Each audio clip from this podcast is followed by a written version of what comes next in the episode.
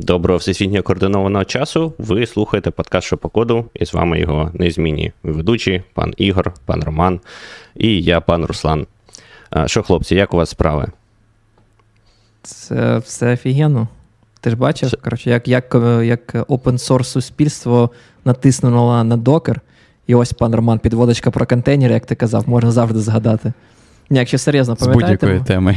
Да, Пам'ятаєте, ми декілька, мені здається, минулого разу згадували про те, що докер е, вирішив поховати безкоштовні ці Free Team Organization, і там просто був такий скандал інтриги розслідування. І нарешті цього тижня вони здались і таки написали: Ви знаєте що? Дякую, що вони нас типу пояснили. Ми так більше робити не будемо. Тепер користуйтесь безкоштовно і надалі своїми організаціями. Так що... Пан Ігор, хіба то хіба то новина? То вже застаріла новина. Зараз вже інші скандали, інтриги. Ти, ти бачив взагалі, що пан Ілон е, розшарив алгоритм, який використовується для рекомендацій в Твіттері. Оце новина. Якраз до 1 квітня, до Дня дурнів. По-моєму, була б чудова тема на обговорення. Я перестав слідкувати вже, якщо чесно, на про за Ілоном Маском. Там кожен день щось коїться, щось несеться. Там є дуже прикольний дуже прикольний фрагментик просто в коді. Е, там кор цього алгоритму він на скалі. І там не зрозуміло насправді в чому диференціація, але є шматочок коду, де там, типу, if author is Elon, і шматочок коду. Потім if author is Democrat, потім if author is Republican, and so on. І ну, дуже коротше. Так, так, це так це ж баян, цікаво. слухай. Це це ж ще було до того ж там, мені здається, декілька місяців тому була новина від одного екс-інженера про те, що Ілон начебто сказав, що запитав, чого його твіти ніхто там, типу ні лайкає, не дивиться і не ретвітить. Каже, в нього стільки, мовляв, мільйонів. І да, і типу, що написали спеціально не алгоритм, як if, що if Elon, типу, пуш твіт, коротше, у стрічку всіх. Е, всіх е, читачів. Так що це не новина. А от те, що демократів демотять, це а там не зрозуміло насправді з того фрагменту, ну я ж там не копав, де іскало, я не знаю. Але там не зрозуміло, демоуті чи навпаки. Але сам факт, що якось диференціюють по по цій ознаці, уже, е, мені здається, забавний. Ну, але про дурнів ми говорити не будемо. Через те, що там відбувається в всесвіті Твіттера з Ілоном, ми сьогодні опустимо. А говорити ми сьогодні будемо, як звичайно, про розробку, а саме про як це назвати, хороші практики, е, які можна застосувати до вашого застосунку. Тавтологія, да? Ну, як є. Щоб у вас все було красиво в вашому деплойменті. Я не знаю, хлопці, опишіть якось краще. Як як можна 12-factor app описати українською а, коротко? Та, За все так. хороше проти всього поганого. Я в анонсі згадав, що мені видається, що цей концепт з'явився, мабуть, вже років, я не знаю, 8, да, тому може трохи більше. А, По-моєму, понад 10. Да, Може може навіть більше. Бачите, час плине дуже швидко, я вже не встигаю. От. І мені видається, що він тоді був дуже популярний на піку гайпу тих от пасів різних, типу там Heroku чи Google App Engine. А, Може, вони, до речі, ще існують, але мені здається, що зараз ці люди просто роблять свої застосунки, запускають на якомусь кубернетісі.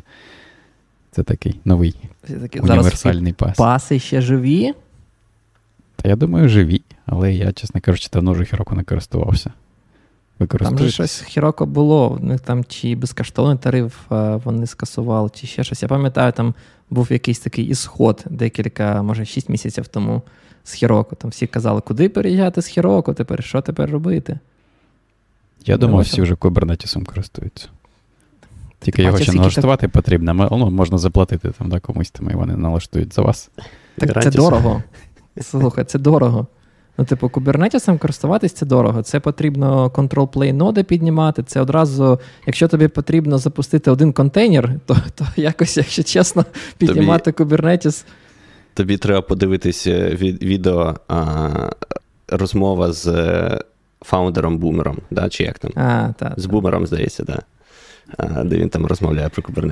От Ти дуже схожий на нього зараз, хоч і не бумер. Я? Серйозно? Блін. Хоча насправді я та бумер, і я дійсно я, коротше, так ненавиджу всі ці штуки, але про це можемо порозмовляти окремо. Та який ти ну, ладно, Ну, ну, Ти типу, маєш на увазі, що ти бухтиш? Так, я бухчу. Ну, типу, до того, що не те, що ненавиджу, але просто Мені здається, коли ти там не знаю, для для себе хочеш щось захостити в одному інстанції, якось там всі ці багато сучасних технологій, коли тобі розказують про Kubernetes і інше, думаю, блін, воно більше проблем додає, ніж користі, якщо чесно. Це то як fear fear of missing behind, да? якщо всі вже зараз роблять там кубернетіси чи бікдейти, то якщо ти цим не займаєшся, то ти себе почуваєш якось не так. Або Соромно. якщо всі звільняють людей, а ти не звільняєш, то теж щось не так. Так, як, якось ніякого, да, так не можна, треба звільнити. Прийдеш якийсь там, не знаю, в бар для CEO, да, типу, всі такі кажуть, я звільнив 5%, я звільнив 6%, і хтось такий, долині, я нікого не звільнив. В долині тут є, не знаю, що до бару, є спортзал для для CEO. Там, Ого. типу, як цей ну, внесок для мембершипу 30 штук баксів, і ти, відповідно, там займаєшся. Так, давайте до теми. От. Давай так. Я хотів спитати, ви мені здається, що я цю статтю читав, от саме коли її прям автор написав. І ви цього автора щось про нього знаєте? Чули? Як, Адам Віггінс. Це ти маєш на увазі сайт 12 Factor Apps? Я маю на увазі, ну, сайт, само собою, в нього є автор. В нього є автор? Да. Я думав, це як це, знаєш, як народна творчість. Е. Народна творчість. Е, ні, мені здається, це написано, ну, скажімо так, на сайті написано, що це написано Адамом Адамом Вігінсом. І я подивився, що зараз він насправді вже пішов там в якісь високі матерії, він ж там щось продакт, дизайн, ну це все. Слухай, так він з Хіроку, походу. Так, він з Хіроку. На той момент він був в Хіроку. Так це ж пояснює. Пане Роман, як ти кажеш, що це було, походу, пов'язано з пасами, дійсно пов'язано з пасами. Я тільки про це дізнався. Ні, ну там вони на початку. Я, я чесно кажучи, також думав, що це якась творчість багатьох людей, а не одного. І вони там пишуть, що вони цей досвід використовували і запуску застосунків на Хіроку. Тому я підозрював, що все таке, як воно виглядає, де воно виглядає так, як ти робив би, якщо б запускав би щось на хіроку. Але я не знав, що сам автор ще й ну, працював. Цілком можливо, що він це трошки привласнив, або що він акуратненько пише written by, а не authored by. А, Тому, ну. можливо, ти правий. От. Але мені здається, що я справді читав цю статтю от саме тоді, коли він її е, написав оригінально. І е, стаття ця 12 факторів, вона, власне, оговорює, описує 12 принципів, за якими вони хочуть е, бачити так правильний застосунок, і як ви там е, його деплоїте, як ви керуєте залежностями і і таке інше. І загалом, яка архітектура всього цього діла. Деякі мені тоді здалися, типу, досить очевидними, що навіть 10 років тому вже, мені здається, хороші практики такі вже були ем, сформовані. Деякі були цікавими, як, наприклад, там про те, що всі логування просто пишіть в SED out. А тоді я пам'ятаю, було ще модно, всякі там агенти для цього мають. Я, до речі, хотів про це порозмовляти. А ви як хочете? Може, ми хочете по порядку? Да, Ні, по порядку, ми по порядку. Це я так просто просто згадав. Так. А, Нині ця стаття доступна навіть українською, а, і там ще навіть. Я власне згадав про цю статтю, бо вийшла нова стаття нещодавно, в кінці минулого року, про типу 12 fact, 12 Factor App Revisited, але вона на такому сайті, який ми з паном Ігорем не любимо, тому ми, мабуть, про нього навіть згадувати не будемо. Але да, але, але, але ми, що, на мене наїхали, сказали: ти оце посилання на цей сайт я колись в канал записав, запостив, чувак придбав за 9 баксів доступ на інші ресурси, матеріали, каже, там такий скам. Та, там бачиш, скам, тому що я пану Ігорю не повірив і зробив те саме. Там була стаття, яка мені була дуже цікава, але вони падлюки що роблять на тому сайті. Добре, якщо ми вже е, оговорюємо, що скам, то мені здається, треба сказати, щоб люди знали і, типу, не робили те саме, не допускали наших помилок. Це сайт Architecture Notes, на який, якщо ви зайдете, там ніби як непогані статті, роз, такі роз, ну, об'ємні. З картинками. Е, про шардінг там є класне, про цей 12 Factor App, там вони трошки по кожному проходяться, типу, як е, як що змінилося за 10 років, що ще актуально і таке інше. Але якщо ви І є статті, які ніби як платні, тобто там перші кілька абзаців, наприклад, три абзаци, і далі написано: а далі заплати. Ти платиш, а там додається ще один маленький абзац, і все. І більш там нічого немає. І всі оці платні статті, вони саме такі. Тому це просто реально якийсь розвод. Я навіть не знаю, як повернуть 9 баксів. Хоч це вже питання принципу. Зрозуміло, на кого жалітися? На Google, який типу дозволяє це шукати. Треба Треба якось пожалітись. Пане Роман, там ви можете там той Щоб так, такий же алгоритм, як у Ілона, да, там? Так, такий же алгоритм. Але тут для, да, до пана Глюка я звернуся, прошу, пане Глюка, а ви там в Фейсбук офісі можете сказати, щоб якщо хтось шерить ці, ці посилання на цю статтю, там Фейсбук щось не робив там. Писав банер скам. Зараз і пан Роман, і пан Глюк скажуть, все, ми цих чуваків не знаємо, це вони щось самі придумали. У нас вже ж була історія про те, що пан Роман мав би шукати роботу. Ну, буде ще раз. Тепер вже на двох. От, ну що, я пропоную тоді під, пройтись по цим е, факторам і. Давай, і починай з першого. Хто, хто що про нього думає. Так, перший фактор це він називається Codebase, кодова база. І він, мені здається, на зараз е, говорить дуже таку очевидну річ, хоча не очевидно, можливо, для для деяких, тому що е, в нас там був окремий випадок, де ми е, випуск, де ми розмовляли моноліт, чи не точніше, монорепозиторій, чи, чи не монорепозиторій, і всі плюси і мінуси. Тут вони про це насправді не говорять, але вони говорять, що кодова база. А, слухай, ні, вони так і говорять, що це має бути один репозиторій або декілька репозиторів, які мають спільний початковий коміт.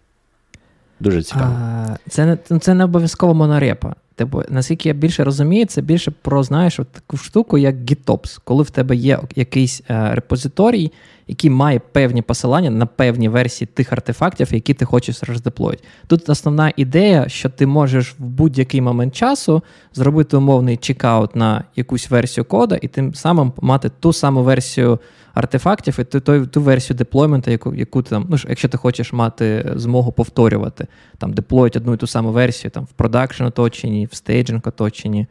Мені здається, суть суть тут у тому, що те, що у вас в репозиторії, це має бути одна одиниця, е, яку ви деплоїте. Тобто, якщо у вас все в одному репозиторії, значить ви і деплоїте це як один великий застосунок, там монолитний.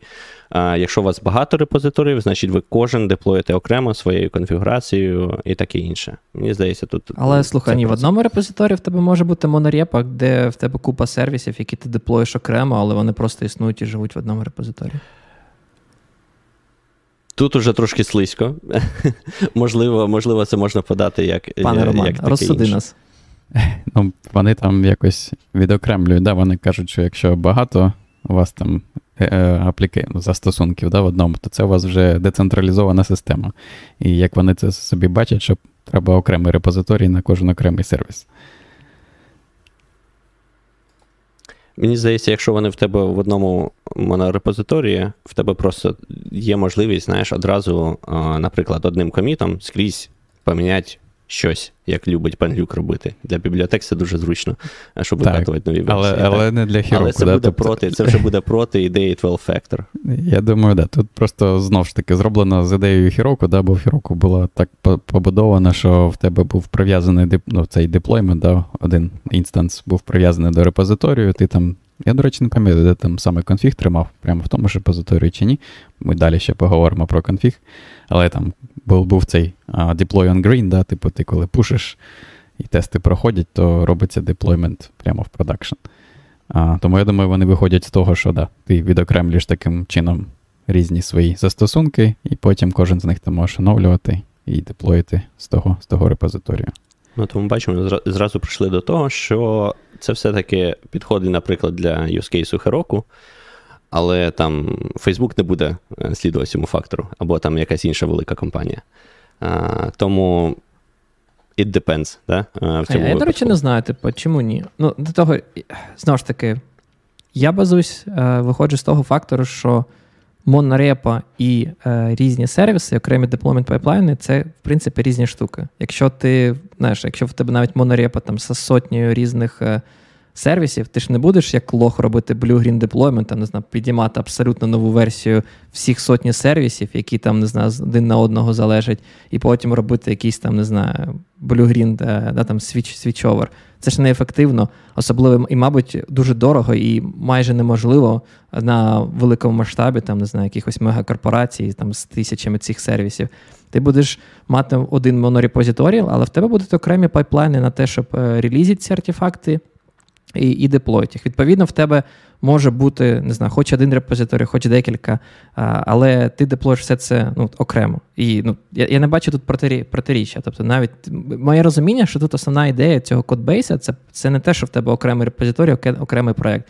Це в першу чергу, що ти можеш точно сказати, що в тебе є якась версія проекту, там, умовно кажучи, зберігайте код е, в VCS, там, в Git, версіонуйте. Там насправді дуже багато цих е, факторів, вони пов'язані один з одним. І іноді таки думаєш, що ну, якось ну, очевидно вже, ви ж там вже цей, цей момент проговорили або маєте на увазі через інший фактор. Вам так не здається? Ну, тут ось дивись, вони говорять, я спеціально пішов прямо в оригінальну версію, щоб виключити можливість там, перекладу чи щось таке. А Він говорить, якщо це кілька репозиторіїв, то в них має бути спільний коміт. А а в монорепі в тебе. А, а, в принципі, слухай, так буде, а, да? а я не дуже розумію, а якщо в тебе кілька репозиторіїв, що це значить спільний коміт? Uh, good question. Ну, ну, як, Наскільки я розумію, це як GitOps, що в тебе є якийсь третій репозиторій, який називається, там, не знаю, як е, інфра, GitOps, щось. Е, це той репозиторій, е, в якому будуть точні версії захардпінені тих артефактів, чи тих версій, точніше, коду, який ти хочеш роздеплоїти. Бо я так розумію, в них ідея цього build, uh, build release and deploy, да, там, як вони в наступних факторах будуть розповідати. Uh, вони кажуть про те, що у вас повинен бути один вхід, там один, одна версія коміта, якогось репозиторія, uh, яка вже зможе розкритися в якійсь іншій версії. Якщо у вас нам багато потрібен, репозиторів. Нам потрібен юрист. Нам потрібен Бо вони юрист. не дуже розкривають, що вони ну, намагаюся сказати е, визначення code-base, так, але воно трошки от, не дуже зрозуміло, бо справді, що значить е, багато репозиторій з одним root комітом в таких децентралізованих системах контролю версій, як Git. Е, але мені здається, ти от зараз аргументував, мені здається, ти, ти правий, що скоріше.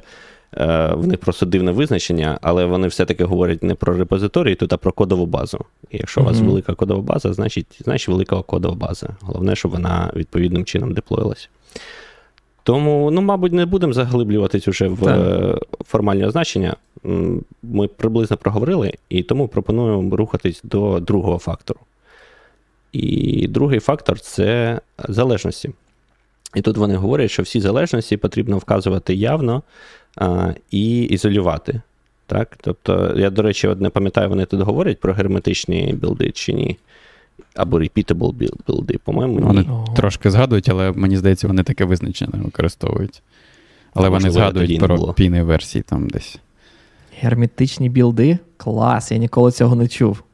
А, серйозно? Yeah, да, Repeatable builds, звісно, герметичні білди. Вау. Ну, деякі, да, так називають hermetic, hermetic builds. Але загалом ідея тут в тому, щоб, е, по-перше, щоб е, у вас всі залежності, які ви використовуєте, і як це. Е, удачі вам, якщо ви використовуєте щось там з фронтенда, де може бути 20 тисяч залежностей. Всі їх треба, по-перше, явно вказувати версії, ну, навіть на залежності залежності і так далі. Як я розумію це? Локфайли? Ну так. А, І я так зрозумів, вони також говорять, що їх е, треба. Е, коли ти робиш build-фактор, це мені здається в наступному, в наступних факторах буде, але суть в тому, щоб усі ці залежності вони у вас були як е, артефакт доступний вам. Тобто, якщо, наприклад, відвалюється там GitHub і NPM, то у вас при цьому build ну, не має ламатись, у вас має бути кешування, яке там всі поточні версії вже мають закешовані. Правильно я розумію? А я цей момент не побачив тут. Мені здається, що вони більше розмовляли саме про vendoring і про те, що треба мати. ну, не не розраховувати на те, що ці залежності десь існують. І це насправді взагалі ну, не проблема. Те саме, що ну, я ніби те саме намагався сказати, ні? Ні, ні ти сказав. кажеш про етап збірки, да, вони Зборка, про етап да. виконання кажуть. Мені здається, їх фокус тут такий. Та, Може, та, там в наступному пункті буде про етап збірки, так? Так, тут, тут вони. Ні, тут вони типу про те, що все повинно бути поруч, і це взагалі не проблема, мені здається, для для більшості мов програмування адекватних. Там, типу, як знаєте, всі, які мови, ну, сучасні дата мови, які зі своїм тулінгом, там той же фронтенд, сам, з NPM, де в тебе всі модулі там скачуються в папочку Node Models, потім компілюються якимось веб-паком все в один JavaScript. Не проблема. В Python в тебе там PyProject TOML, виказав dependency, вони там всі встановлюються, коли ти встановиш свої в Ruby те саме. Тобто, це, це взагалі не проблема. Але єдиний тут, мабуть, цікавий момент це коли ти залежиш не на залежності, які про твою мову програма, програмування, а про зовнішні залежності типу curl, або якісь системні бібліотеки, якщо ти пишеш, не знаю, щось на Python, да, але там хочеш працювати. От, Мені здається, класний приклад це буде PostgreSQL, а, що тобі потрібна libpq бібліотека, яка системна, сішна, для того, щоб працювати з PsychoPG версією драйвера. Тобто PsychoPG залежить на на цей libpq, і ти не можеш її поставити вбудованими пакетним менеджером, який там да, йде до Python. Тобі потрібно це якось менеджити окремо. І це прямо цікавий момент, як як це резолвить. Ну, Тобто, знаєте, такий, таке враження, що тут такий натяк, що а, це означає, що вам потрібні контейнери. Тобто, все, от контейнери це єдиний спосіб робити 12 factor apps. Бо ну, інакше... Вони про вони тут проти неявного оголошення залежності. Так? Тобто, якщо ви використовуєте якусь системну тулу, як я це бачу, значить це у вашій там CICD, вашому CICD має бути явно е, опрацьовуватись, а не просто розраховувати на те, що ой, окей, у нас є Ubuntu, і в Ubuntu там це е, це є. Тобто, якщо це контейнери, то ти правильно кажеш, ми просто будуємо контейнер, де ми вказуємо це як залежність. Якщо це там традиційна VM, ми теж якось впевнюємося, що там у нас ставиться. Потрібний пакет е, і таке інше. Це час, частина нашого CICD. Вони тут знаєш, не тільки ще про CI-CD, вони пишуть про те, що треба постачати цю залежність разом з вашим application. Вони це явно пишуть в останньому реченні. Там, типу, якщо ваш application використовує curl, то, будь ласка, покладите бінарні curl в ваш application і використовуйте його. Ну, Що, що, як на мене, якщо чесно, я не дуже невеликий прихильник вендорінга. Я б е, ну, саме такими знаєте, штуками, коли ви берете е, ісходний код, е, як як ісходний код сказати? Серці серці. Коли ви берете серці е, і просто кладете в ці серці якийсь бінарник або е, додаєте компіляцію стороннього проєкту, я б все ж таки думав, що простіший тут спосіб буде думати, що мій артефакт і мій застосунок це контейнер, і тоді я вже в контейнері можу поставити там штатними можливостями, умовним там аптам, чи юмом, чи який там пакет менеджер існує, е, ці ці залежності туди. Я думаю, вони про те саме говорять. Я не думаю, що вони мають на увазі, що саме потрібно прямо серці додавати бінарі. Кажуть, да. вендорінг, знаєш. Ну, я думаю, вони просто називають вендорінг, але я думаю, вони мають на увазі саме такий артефакт, про який ти сказав. Просто вони явно не mm. кажуть контейнер, а, бо. Може, в Хіроку воно по-іншому запускалося, а, але думаю, ідея точно така ж. Але це, я згоден, речі, що. 12 Factor Apps 2012 року, коли контейнери з'явились. Та ну вони пізніше. давно були, але я думаю, ну, популярність доки. була трохи пізніше, да. Мені здається, пік популярності був, ну, не пік, а, мабуть, коли все а, розпочалося, да, мабуть, 15 може, чи 16 рік. Так. Так. Тому трошки пізніше, так. Да. Все а, да, Я хотів сказати, що я погоджуюсь з паном Ігорем, що принаймні з інструментарію існуючого тих о, там Python да, чи чогось іншого, ти можеш лише залежності мати від так, точно таких же пакетів там Python, чи Ruby, чи чогось іншого, але ти не можеш там просто додати залежність від curl якогось. Да? Тобто це вже потрібно робити десь збоку, чи це там Docker файл, чи це щось інше, але це буде збоку вже, не не в самому вихідному коді там і конфігурації вашого застосунку. Здається, принесло. Там е, пан Ігор колись питав, я очікував, чи почнеться. Це таки перевірка слухачів, чи почнеться там срачик про те, як правильно казати з русского до української, чи не почнеться. Ну, поки що тихо. Тому молодці, пройшли перевірку. А, так, Або або нас не слухають ніхто, да? Або нас ніхто не слухає два варіанти. До речі, зацінили приклади, які там статті, про які використовуються там а, ці утиліти да, для того, щоб робити такі залежності. Вони там Gemfile, Lane, коротше, це такі. Зараз вже ніхто, мабуть, і не згадає, да, там, що хтось користувався Ruby чи Clojure. Всі пишуть на Go, всі пишуть на Rust, всі пишуть на Java. Я я, я, я перепрошую, ти так кажеш, наче Clojure хтось колись користувався по-справжньому. Ну, Може, може, ці люди в Heroku користувалися, я не знаю. Ні, ну, типу, популярність я... Рубі досі популярна. Ну, вона не настільки популярна, як колись, да, коли GitHub писали на Рубі, коли Twitter писали на Рубі, але все одно, типу, багато вакансій. Це така бульбашка, що там нікого нема. Ну, так. Добре, що в нас є ще щось про це сказати? Чи Конфіги, давайте конфіги. Далі. Мені здається, так. Третій фактор це е, говорить про конфігурацію, і там, мабуть, трошки цікавіше буде. Так. Тому що конфігурація, е, точніше, третій фактор говорить про те, що конфігурація в нас має бути е, на. Е, ну, По суті, в конфігурації мають бути зашиті е, відмінності між нашими різними оточеннями і сама кодова база не має мати кодова база має бути однакова на всі оточення і не мати ніяких там відмінностей, конфігурацій, там і фелсів відповідно до оточення в ідеалі, я так розумію, і таке інше. А все це має задаватись на етапі конфігурації. І, е, ну, власне, інжектувати, вставляти в застосунок усі необхідні параметри. Е, щоб одна і та ж сама кодова база е, була запущена на різних оточеннях. І ще що цікаве, що вони говорять, робити це все треба через е, змінні оточення, через environment variables. Отут я не певен. А тут пишуть, що ми щось на складному розповідаємо. Що нічого не, нічого не зрозуміло. Я думав, це буде лайтовий випуск, бо це не про якісь там, знаєш, low-level штуки. Цікаво. Так, ну, приходь приходь до нас, чи що.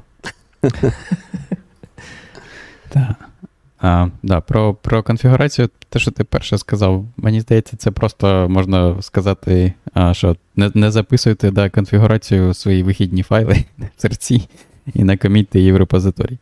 А, Це мабуть, те, що, це, да, це те, що вони мають на увазі, щоб можна було да, відокремлити код від конфігурації і да, і потім просто мати декілька інстансів, да, деплойментів, як вони їх називають, Це... одного того ж коду з різними конфігураціями, яка якось зовні приходить до тебе. А Я просто намагаюся згадати, це, мабуть, було популярно в Джанзі, да? там було так, що ти пишеш той PyFile, як він називався, ConfPy, як називався чи якось mm-hmm. по-іншому. І ти прям просто да, там на Python ці змінні задаєш, і все тоді це все прямо туди. Мені пішеш. здається, навіть в фласки таке щось схоже було, ні? Там було таке, можна було зробити класи різні, конфігураційні, там щось наслідується. От Я точно пам'ятаю, що, мабуть, коротше, багато років тому, там років сім тому, коли було дуже модно там в Python писати сервісі. Зараз це вже, мабуть, на Go і на Rust. Але всі ці фреймворки, які створювались, вони здебільшого мало цей підход, що там окей, у вас є окремі класи конфігурацій. Там, не знаю, клас development config, клас staging config, клас там, не знаю, production config. Мені, до речі, ще тоді не подобалось. Я навіть не знав, що 12 Factor Apps каже, що це антипаттерн. Якщо б я знав, бо я б ще тоді всім показував. Не робіть такого. Так, е, ну, е, Нікіта вірно зазначив, що окей, запихну а, цей, а, конфігурацію Kubernetes в N-Variables. Так, мені теж здається, що а, ну, це якесь дивне трохи обмеження. Тобто я розумію, що для Хіроку з їхніми там контейнерами чи чимось це може бути зручно, але для загального випадку, для якогось, можливо, здорового застосунку або застосунку, що вимагає якоїсь складної конфігурації. Е, там передачі якихось якихось даних, можливо, там вкладених і таке інше. Ну, Це це просто дуже непрактично. І я можу погодитись, можливо, е, секрети нам варто передавати як е, змінні оточення, щоб там мінімізувати те, де вони в нас там світяться. Бо якщо в нас, наприклад, конфіг в YAML файлі. Um, який має бути окремий від кодової бази, я погоджуюся, але тим не менше, все все ще конфіг ми можемо описувати якимось ямом і ми не хочемо туди, скажімо, секрети, всякі паролі записувати, таке інше. Окей, ми будемо покладатись на якусь систему delivery цих секретів, там, не знаю, AWS Param Store чи ще щось але також, щоб всю конфігурацію через змінні, де все, що ви можете зробити, це key і value, і потім вам треба буде е, однозначно у вас буде ситуація, коли буде якийсь складний е, конфіг-параметр, і ви будете дописувати парсінг е, цього value, щоб якось розбити там, наприклад, ліст зробити чи щось таке. Ну, мені здається, це зайве. А я хочу сказати, що зараз буде як русня звучати, але хочу сказати, що треба визнавати реалії. Реалії такові, що здебільшого всі запускають застосунки в контейнерах. І в контейнерах мати файлову конфігурацію не дуже зручно. Kubernetes робить багато чого класного для того, щоб це було зручніше. В них є ця конфіг-мапи, де ви можете створити реально, типу, як ресурс, передати класно, і воно там реально створить цей волюм. Але якщо створювати це все, ну, типу, через, е, не знаю, як працювати з докером, от просто запускати, це це дуже незручно. Environment Variable тут набагато набагато зручніше. Я думаю, вони перш за все на це і дивились.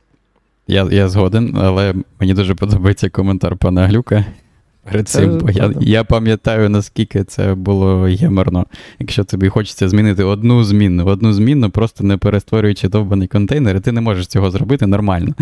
Тобто в докері. Ти можеш це зробити, але це треба піти це, там, це, підмінити. Це навіть окрема штука, ти розумієш? Я думаю, те, що пан Глюк хотів сказати, це насправді те, що ти да, там, в випадку з умовного Nginx ти можеш на якийсь сигнал зробити такий soft reload без повного рестарту.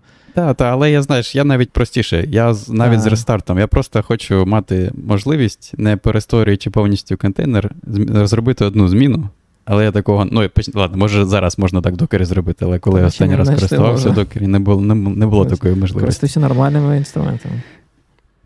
Ну, я просто до того, що це не якесь обмеження контейнерів як таких, та, це просто обмеження інструментарію, який є. Так. Тобто, окей, там ну, там пан Глюк сказав, зазначив, да, що треба перестворити процес, але окей, якщо б докер просто дозволяв тобі перестворити процес з іншими а, цими змінними оточення, то вже було б набагато простіше. Але це це теж, знаєш, бо просто хотів ще теж зазначити, що мені не подобається. Е, як я сказав, реалії, да, там всі запускають це в контейнерах. Якщо в нас е, файл, Да, там, типу, І ми знаємо, що наш застосунок не тільки е, буде використовуватись там в Kubernetes оточення, тому полагатись на існування конфіг-мапи не можна. Більшість контейнерів робить ці кастелі, вони пишуть свій shell скрипт entry в контейнері, які можуть розпаковувати ті інвайр, змінні е, середовища і створювати, генерувати на лету е, реальну конфігурацію з цих е, е, змінних оточень. І мені це не подобається. Це якось теж так дивно. Там Потім ходиш, читаєш, намагаєшся зрозуміти, як воно генерує, в яких випадках там якась зміна може ігноруватись, яка не може ігноруватись. Це це не так прикольно. Якщо а, застосунок нативно підтримує ці зміни середовища, то то це ну, непогано. Так, але те ж саме можна було зробити через аргументи. Передавати аргументи. Можна, але з іншого. Да, ладно, ти правий, можна. Але, мабуть, тут питання в тому в зручності, да? Можливо, хоча. Та от я намагаюся зрозуміти, чому вони. Чому їм простіше Command, робити? Тобто command line аргументи, да, типу, на них є ліміт, е, коли ми запускаємо. Там скільки?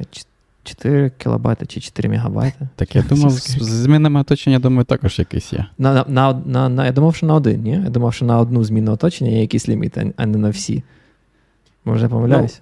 Ну, е, диви, вони, власне, як аргументують цей вибір uh, environment variables, так? Те, що ти це не закомітиш в е, кодову базу, те, що uh, ти, що вони тут пишуть.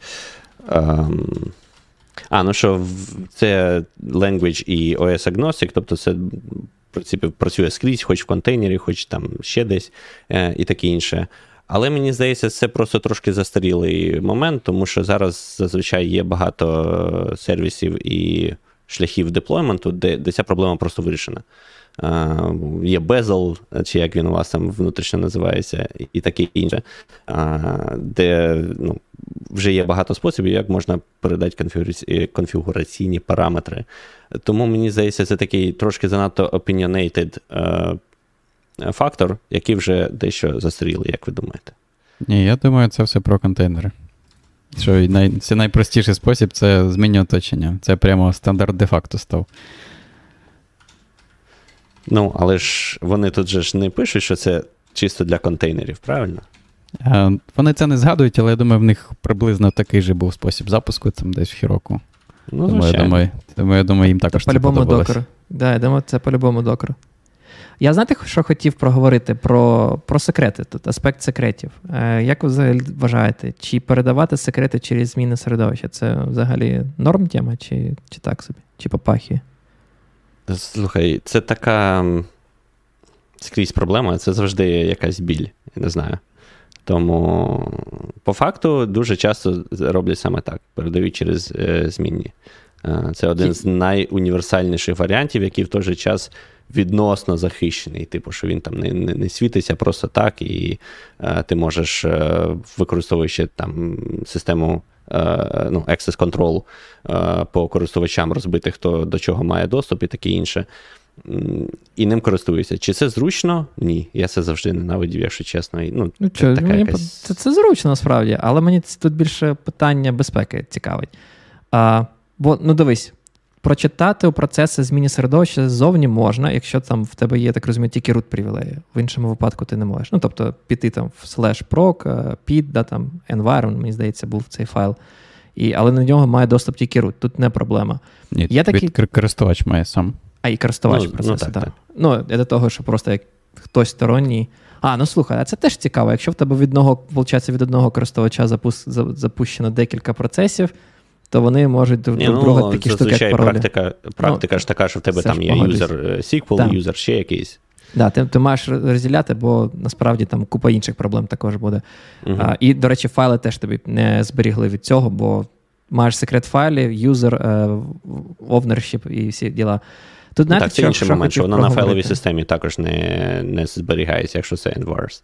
Systemd Unity, ось це типу, що цікаво. І Docker, що це що цікаво. Наприклад, я передаю через Docker е, да, пароль там, через зміну середовища. Получається, воно ж через потім я можу подивитись ці значення через Docker Inspect.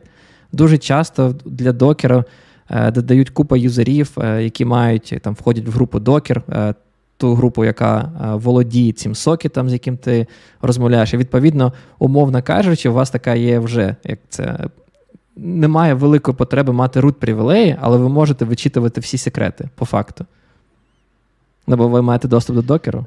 Це мені нагадало таку байку, пам'ятаєте, в старі часи був Jenkins. Ну, Деякі досі його використовують, але мені здається, зараз вже не не так модно.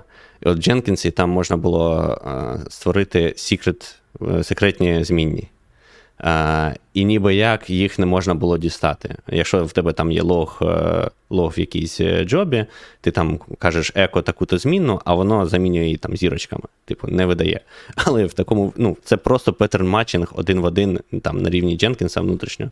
Тому ти просто можеш взяти в джобу додати еко і змінну, але там в баші є відповідно. Е, синтаксис, як вивести там не всю зміну, а, наприклад, там строку там, від такого-то символу до такого-то. І ти виводиш, наприклад, там перші 5 символів, а потім від п'ятого до кінця. І Петер матчі не спрацьовує, і ти за дві команди дістаєш звідти секретну зміну.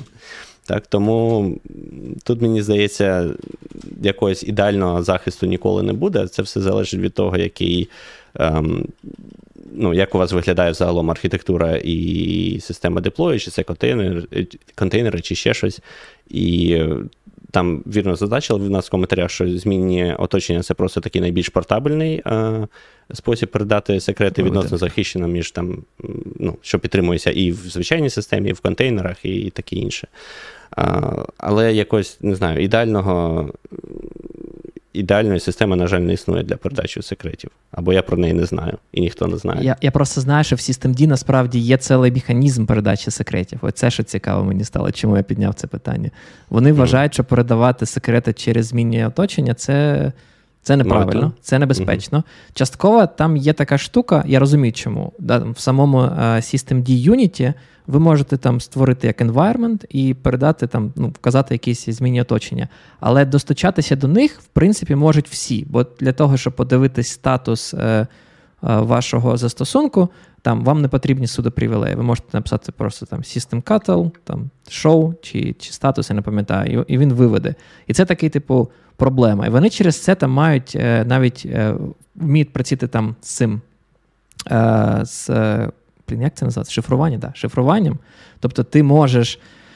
Я от не пам'ятаю, де ти сам цей секрет зберігаєш, в них, мені здається, окремо як секрет менеджмент вбудований, а потім вони е, реально шифрують, передають якось ключ через зовнішній файл в е, там, як namespace процесу, чи чи, чи якось Блін, я не пам'ятаю вже деталі, якщо чесно, я не хочу зараз врати. Uh-huh. Але в них там є цей момент, коли вони передають тобі. А, ні, до речі, да, вони його дешифрують і роблять як mount в твій namespace. Тобто, коли ти цей секрет використовуєш, в тебе реально ще буде використовуватись як mount namespace для вашого застосунку, і він буде лежати тільки там в runtime директорії, і який ти можеш вичитати, який доступний тільки цьому вашому процесу, і ніхто інший цей секрет не може вичитати. Тобто вони аж так заморочилися. І мені просто стало цікаво, ну, типу, а чи потрібно так заморочуватись? Чи environment variable це good enough?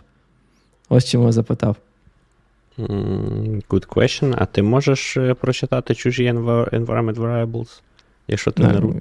Та, та наче ні. Наприклад, з контейнера. Ну, Тільки тільки в Systemd Unity, е, якщо ти їх виставляєш через Systemd Unit. Але якщо ти виставляєш їх з зовнішнього файла, той же Systemd Unit дозволяє тобі як засорсити environment variable з зовнішнього файлу. З того, що я бачив... Ну, тоді питання, звідки береться цей файл там і таке інше. А, ну, Ти його можеш згенерувати. Тобто, я поки що насправді на своїй локальній віртуальці, коли прокидаю секрет, я через зміни середовища. Я просто створив. Е, файл, який е, тільки рутом може прочитатися. От, Відповідно, systemd unit може пройти цей файл, прочитати, і це буде контекст змінних середовищ для процесу, який він буде запускати. А процес він вже запускає там, від іншого користувача. Відповідно, ніхто, окрім рута, не може прочитати ці змінні середовища з файла.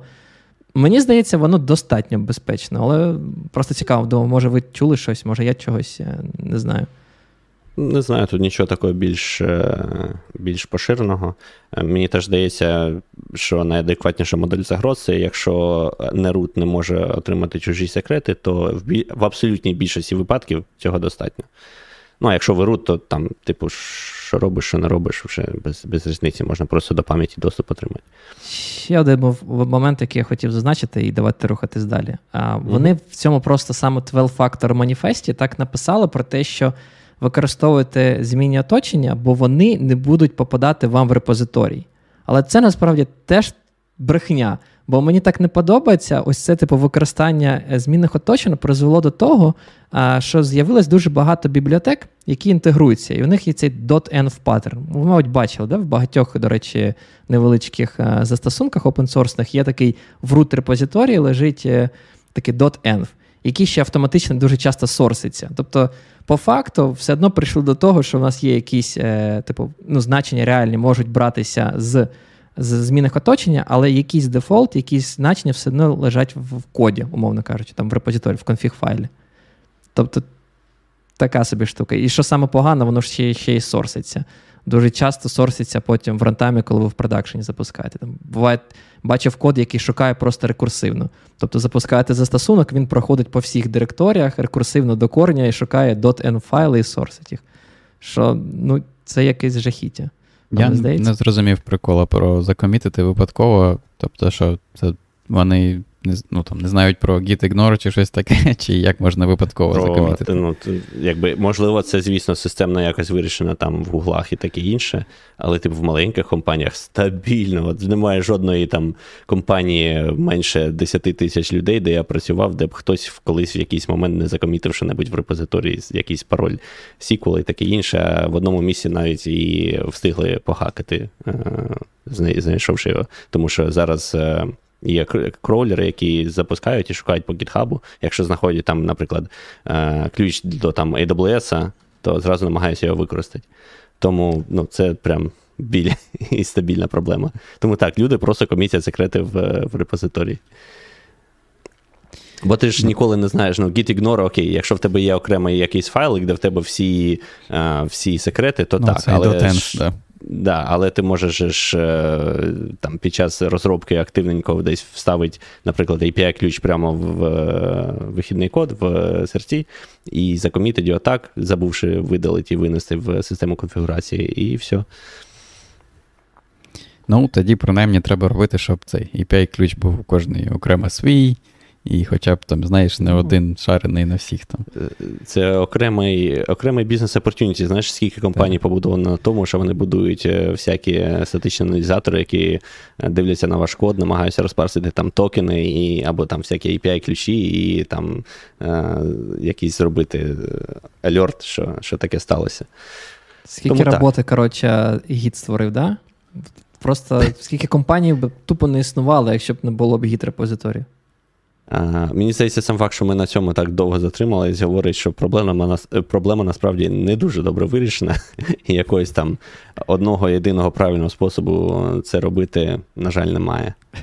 Я тут бачу, нам написали, що ключі від AWS, е, я виведу на екран, закомічені, це класика. Я тут загадав, як пам'ятаєш, пан Роман, до наш, наш пастабін сервіс хтось упорно приходив і е, публікував публічний сніпет е, з AWS ключами. Ми з Ромою затирали його, а вони приходили знову і знову і публікували. Це просто був якийсь жах. Сподіваюся, їх не поламали. Я, до речі, заходив. Це це був працюючий ключ, я заходив в цей аккаунт.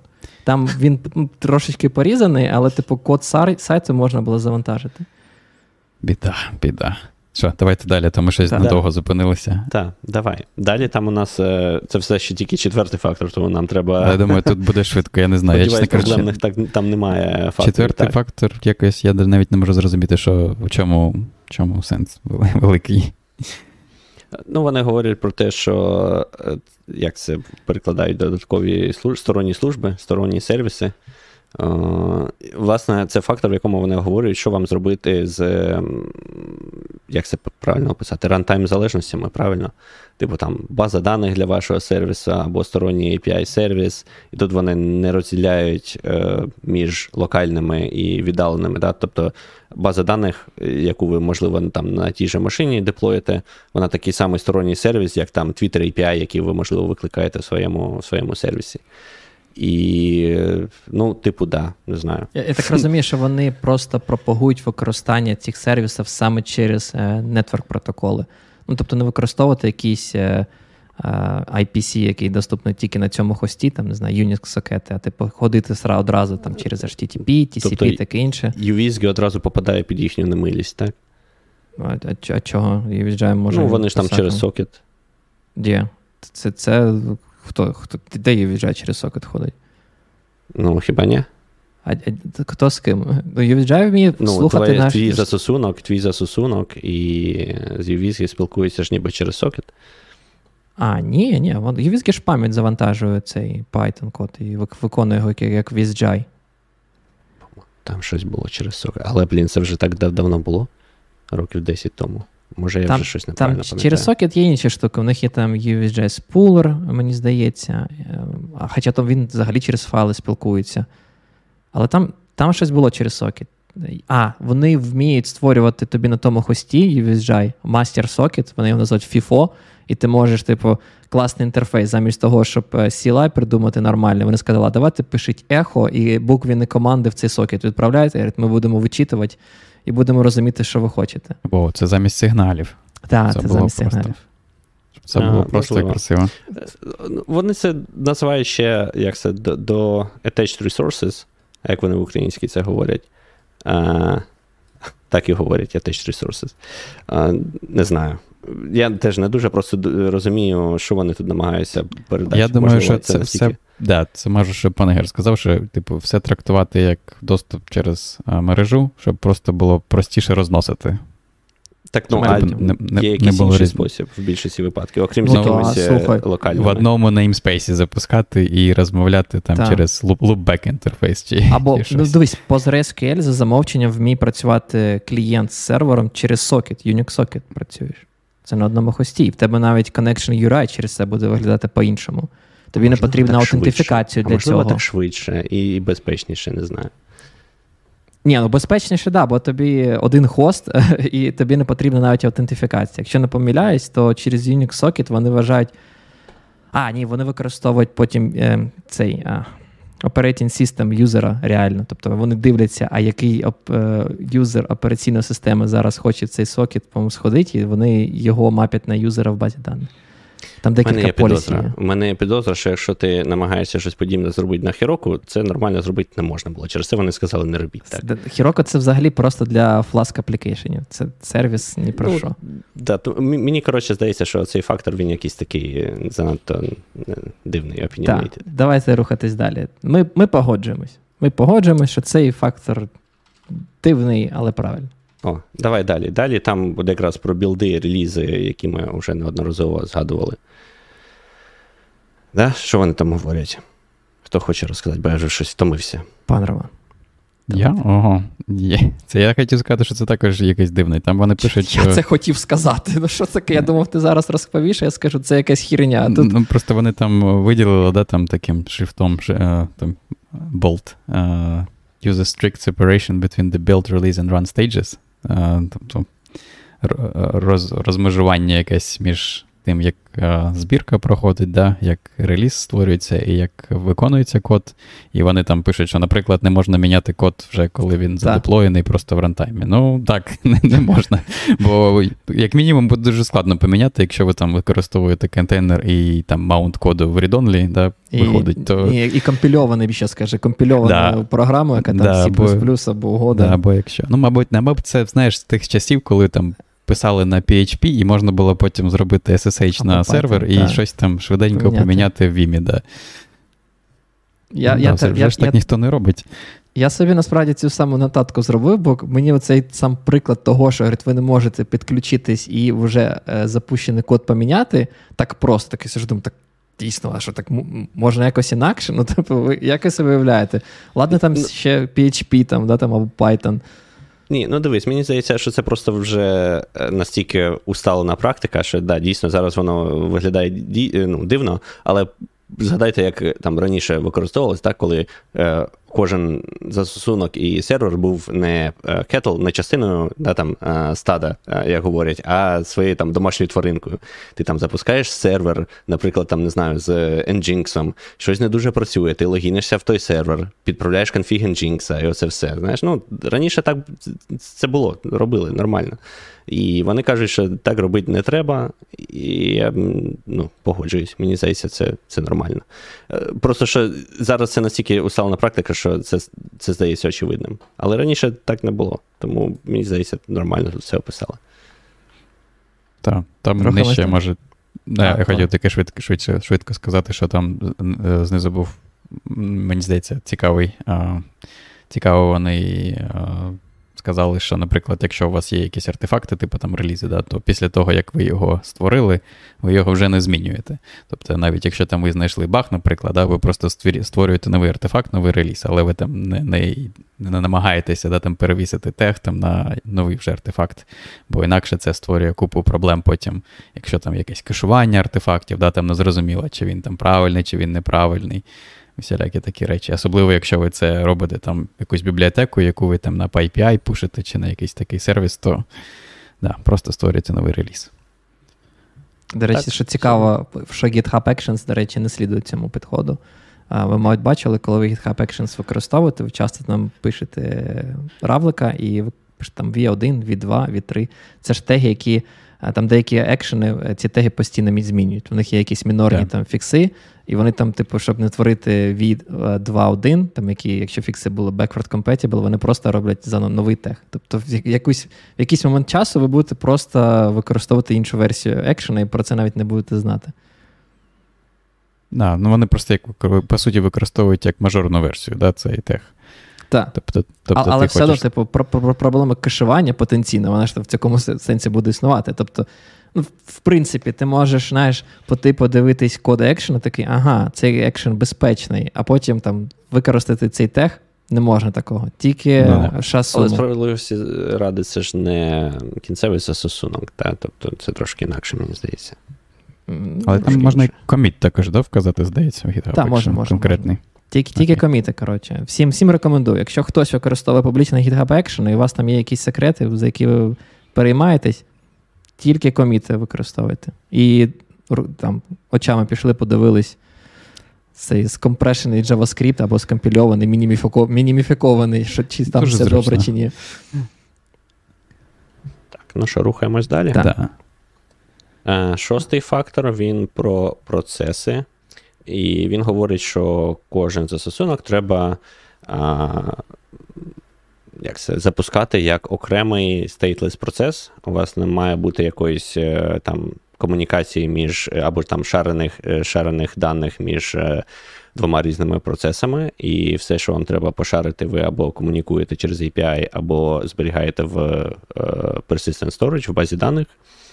І якщо вам ви хочете використовувати там якісь штуки, типу там, не знаю, грінлети в Python, там щось таке, то все одно у вас має бути якийсь е, юніт, який от окремий процес, і всередині процесу ви можете як завгодно менеджити ваші там треди і таке інше.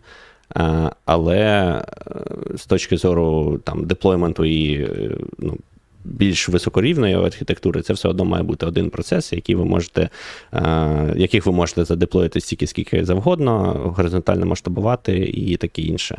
Щось там ще було, я щось упустив? Як я, я думаю, Тут був один момент, хотів сказати, що це, мабуть, для того, щоб знову ж таки, як ми казали, про використання е, цих нетворкінга для комунікації, це для того, мабуть, щоб простіше було масштабувати, щоб в якийсь момент часу ви могли цей процес сказати, окей, тепер я буду його запускати окремо, масштабувати окремо і таке інше. Але тут цікавий момент. Да. Так, да, я хотів ще також сказати, що або про сучасний світ, да, де там всі запускають свої застосунки десь там в Хмарі, і там ті, ті машини, на яких воно запускається, да, вони там також їх потрібно там оновлювати, потрібно ремонтувати, коли вони ламаються. Тобто, будь-який момент часу ваш застосунок може перестати працювати, бо він буде перезапущений десь на іншій машині. І тому так, Звісно, щоб щоб так воно працювало, потрібно, щоб не було якогось стану прямо в самому застосунку, щоб цей стан був десь окремо в базі даних чи а, той, як вона, меседжків. А як базу даних або меседжків запускати? Twelve Factor Apps не можна? Так, да, ну, звіз... да, так от, це як завжди, да, всі кажуть, треба писати застосунки без стану в пам'яті, да, щоб все було в стан окремо. Да, Як писати застосунки, які зі станом. Да, то це, це, вже, це вже це вже Вони тут згадують також, е, да, що Sticky Sessions це, типу, проти. От, я хотів про це сказати. Я, я не згоден, що, блін, я не, не розумію, чому так категорично. В плані того, що я згоден з тим, що потрібно, типу, писати застосунок таким чином, щоб там, якщо він перезапуститься, да, щоб він мог, міг продовжити роботу. Але самі по собі Sticky Sessions, як для якоїсь там оптимізації там, а, швидкої дії, да, це. Та повністю нормально. Я не я розумію, чому так або ми, ми не дуже проговорили, да, що вони тут говорять. Але ну, Sticky Sessions, типу, вони кажуть, що якщо ви запам'ятовуєте там стан сесії в пам'яті, то це от проти е, нашого підходу. А якщо вам треба якийсь е, якийсь стейт, то випихуйте його в memcache або Redis, типу в caching layer, який, типу, відносно персистентний. А, Але це от трошки, в пам'яті в пам'яті типу, не робіть цього. Да, так для того, що тут є типу різні sticky session, про які можна розмовляти. Можна розмовляти mm-hmm. про sticky session, які ти зберігаєш в Redis стан, і тоді, виходить, в тебе все просто. Є якийсь load balancing, ви попадаєте на будь-який інстанс вашого застосунку, і всі вони через цей Redis чи або memcache, або іншу базу даних будуть мати інформацію про цю сесію, і відповідно всі вони можуть її відпрацювати. Звісно, це один варіант. Але мені здається, коли пан Роман сказав і зауважував про оптимізацію, це саме трошечки про інше, можливо. Це для того, щоб попадати, наприклад, на той інстанс, е, намагатися попадати на той інстанс, який може вже тримає якісь певні дані в пам'яті, і тобі їх просто дорого ну, завантажити постійно. Ти хочеш зробити мікрооптимізацію. Ти можеш попасти на інший е, інстанс, він теж повинен вміти відпрацювати цей запит, але він може бути повільніше. Бо, наприклад, треба там, не знаю, з S3 завантажити там 2 ГБ даних чи щось таке. Це саме як sticky session, можливо, знаєте, як на рівні load balancing у, щоб намагатися попадати там, типу, одні й ті запити, які працюють з одним і тим же ресурсом, на якийсь е, інстанс, який має цей гарячий кеш. Так, я просто не дуже розумію, чому вони так категорично про це кажуть. Так, це погоджуюсь, так. То в якихось е, на якомусь масштабі так, мабуть, потрібен буде Redis і таке інше, але як це це ж оптимізація, це не ніколи не така супер чиста архітектура. Так? Тобто, ну, В ідеалі взагалі ми не хочемо, щоб кешування було. Кешування це завжди такий е, трейд-офф, е, щоб трошки було швидше. Тому, якщо тут архітектура застосунку дозволяє е, запам'ятати щось в пам'яті і на практиці там пришвидшити певний відсоток запитів, я я не бачу проблем. Ну, типу, why not? Якщо ваша архітектура під це не під, не підходить, то ну, тоді ні. Тоді, мабуть, із Redis не, не, не вийде. Тому так. Погоджуюсь. Далі. Ну, давай. Та Сесії, да, проговорили. Е, Наступний про. Е, як це? Ти, ти про Ювіз згадував, вони тут кажуть, що таке вони не люблять. Щоб... Да, Вони кажуть, що кожен застосунок має бути повністю як це, самодостатній, да, і має вміти слухати на якомусь мережевому порті, або це там через HTTP або просто через TCP, але він має бути самодостатнім, щоб не було такого, що ти там артефакт тебе jar файл, да, ти запускаєш там катом окремо, чи чи через UVSky Python. А я, до речі, це, цей point, якщо чесно, не поняв. Я, походу, І я, я не дуже зрозумів, чому саме так. Я тільки зрозумів те, що вони хочуть, щоб те, що твій от артефакт, да, щоб ти його міг запустити, і він вже міг отримувати запити по мережі на, на якийсь порт, так чи інакше. У мене знаєш, яке було розуміння, що вони тут е, кажуть про те, що ваш е, сервіс або артефакт повинен саме через порт експозитися наружу, а ні в якому разі не через якийсь DNS name. Тобто унікальним ідентифікатором вашого сервісу, я так прочитав цей point, пункт, що унікальним ідентифікатором вашого сервісу це повинен бути унікальний порт. Ну, знаєте, як в якомусь там сервіс меші, там, де ви можете просто як замість як сервіс Discovery, там завжди думати, я ходжу на localhost такий-то порт, а реально якась там типу система, сервіс меш зможе зробити правильний роутінг на, на правильний сервіс.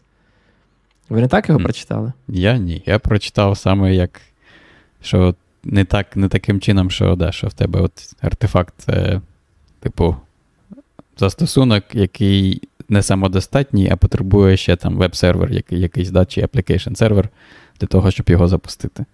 Угу. І цей, ну, якщо ти вже його об'єднав да, в один такий артефакт, і якось він самодостатній як контейнер, то це нормально. Але якщо ти там потребуєш ще Два щось від контейнерів. Да, щось від свого оточення, то це вже їм не подобається. Я, то я вони, так коротше, угу. Противники Kubernetes подів. Вони такі кажуть: запихуйте і Nginx, і USGI в один контейнер. Так виходить?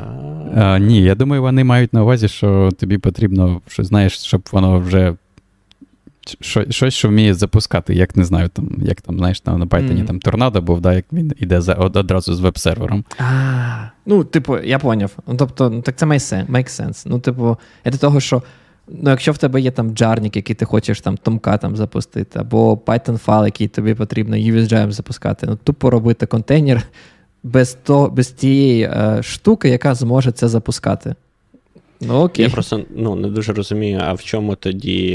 Е, ну, Що нам заважає е, сприймати там застосунок як одну якусь штуку. А, ну що він має е, е, як це, прив'язуватись до порта, а там сервіс, е, наприклад, сервер, точніше, просто як інший застосунок, і вони зв'язані через нетворк, як як вони її е, пропагандують тут. тут. Ну, не знаю, мені здається, це такий трошки опис якийсь, е, знаєш, для окремого випадку. Ну, тобто, от в, у випадку, коли пан Ігор назвав так, що у нас там є застосунок, і що нам заважає ще окремо, окремим окремим контейнером це деплої там сервер, і ну, це в нас як частина е, цієї, е, частина архітектури, як такий, е, не знаю, balancer перед нашим застосунком. Це ж нормальна, якби нормальна архітектура. Але я так розумію, що вони вважають, що все одно тоді той контейнер от самого застосунку він все одно якийсь е, ну, виділяє порт, і тоді твій е, сервер якби спілкується з ним по тому порту, тому, типу, от така ідея.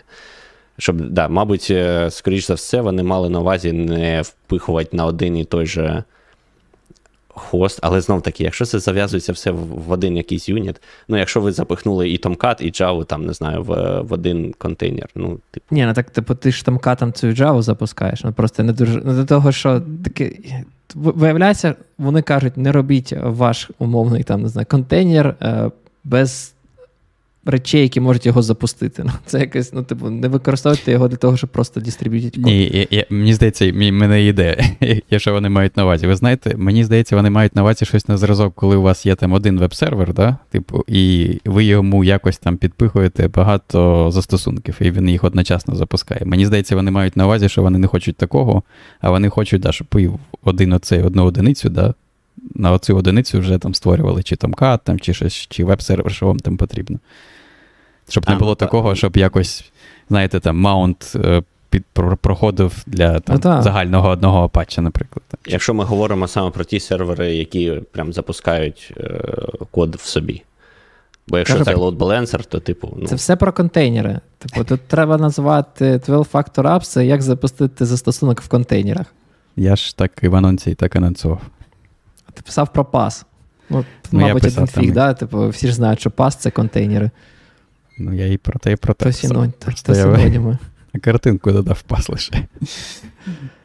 Окей. Ну, так. Що? Давай далі. Да? далі. Давай, далі. Ми я думав, що ми тут за 15 хвилин все пройдемо, а тут бачите. Та, я тобі кажу, ну як завжди, слухай. А, Далі в нас там конкурентність, пан Ігор. Розкажеш про конкурентність? Мені здається, ми вже це згадали. Тобто Мені головний головний посил, що, да, що горизонтальне масштабування через те, що ви все запускаєте процесами. Якщо вже запускаєте процесами, в яких нема стану в пам'яті, і вони між собою нічого не той, немає нічого спільного, то ви можете запускати їх скільки вам потрібно, і можете запускати їх де завгодно, бо вони всі і так комунікують по мережі. Тому неважливо, чи вони запущені на одному хості, чи на іншому, чи там всередині колись щось перезапуститься і переїде на інший хост, але да, все одно так чи інакше ви його по мережі знаходите. Ну, Тільки треба трохи заморочитися да, з якимось service discovery, якщо воно змінює IP-адресу. Так, воно там... дуже. Сорі, ну, кажи. Вони вони там ще пишуть про те, що ваш, ваші процеси не повинні від один одного якось залежати напряму, там, типу, як share nothing, використовуються публічні інтерфейси, знову ж таки, повертаючись до цього HTTP і інших мережевих протоколів. І вони там ще додали, знову ж таки, як мені здається, дуже близько про цю ідею з контейнерами, що ваш процес не повинен даймонізуватися, і він не повинен створювати підфайли. Але з цим я, в принципі, погоджуюсь, бо навіть в сучасних. Е- ініт-системах, як SystemD, вам це це не потрібно робити. Це взагалі якийсь абсурд був, що колись треба було це робити. Ну, просто раніше не було systemd, і треба було з цими ну, rc скриптами да? Були ще скрипти, да, які да. треба було. Да, якщо треба щось в бекграунді. Мені теж здається, цей пункт дуже пересікається Вони, з. Вони досі є. Девон. Ми не, ми не вимовляємо це слово в цьому подкасті. Цей пункт пересікається з шостим фактором да, про процеси і в якійсь, ну, не портбайдінгі, але от про процеси воно дуже пересікається. Просто що тут вони ще явно говорять, що вам треба робити скейлінг, відштовхуючись відштовхуючись від е, процесор. Е, моделі процесів, так? Тобто так, кожен дуже зручно, коли в тебе stateless, zero dependency скелять, просто взагалі одно задоволення. Скажи. Мені завжди цікаво стає, як вони будуть скелити, якщо там стейт з'являється. Чи... До речі, це це питання. От, а, Декілька вже речей вони протиречать ідеям, там, ідеям, а, ну, як працювати з бази даних. Бо є такі, як це. Сподівання, що ми працюємо з сервісами, які там без стейту. І вони так завжди кажуть: ну, зберігайте в базі даних. Типу, це не наша проблема. Що робить з базою даних?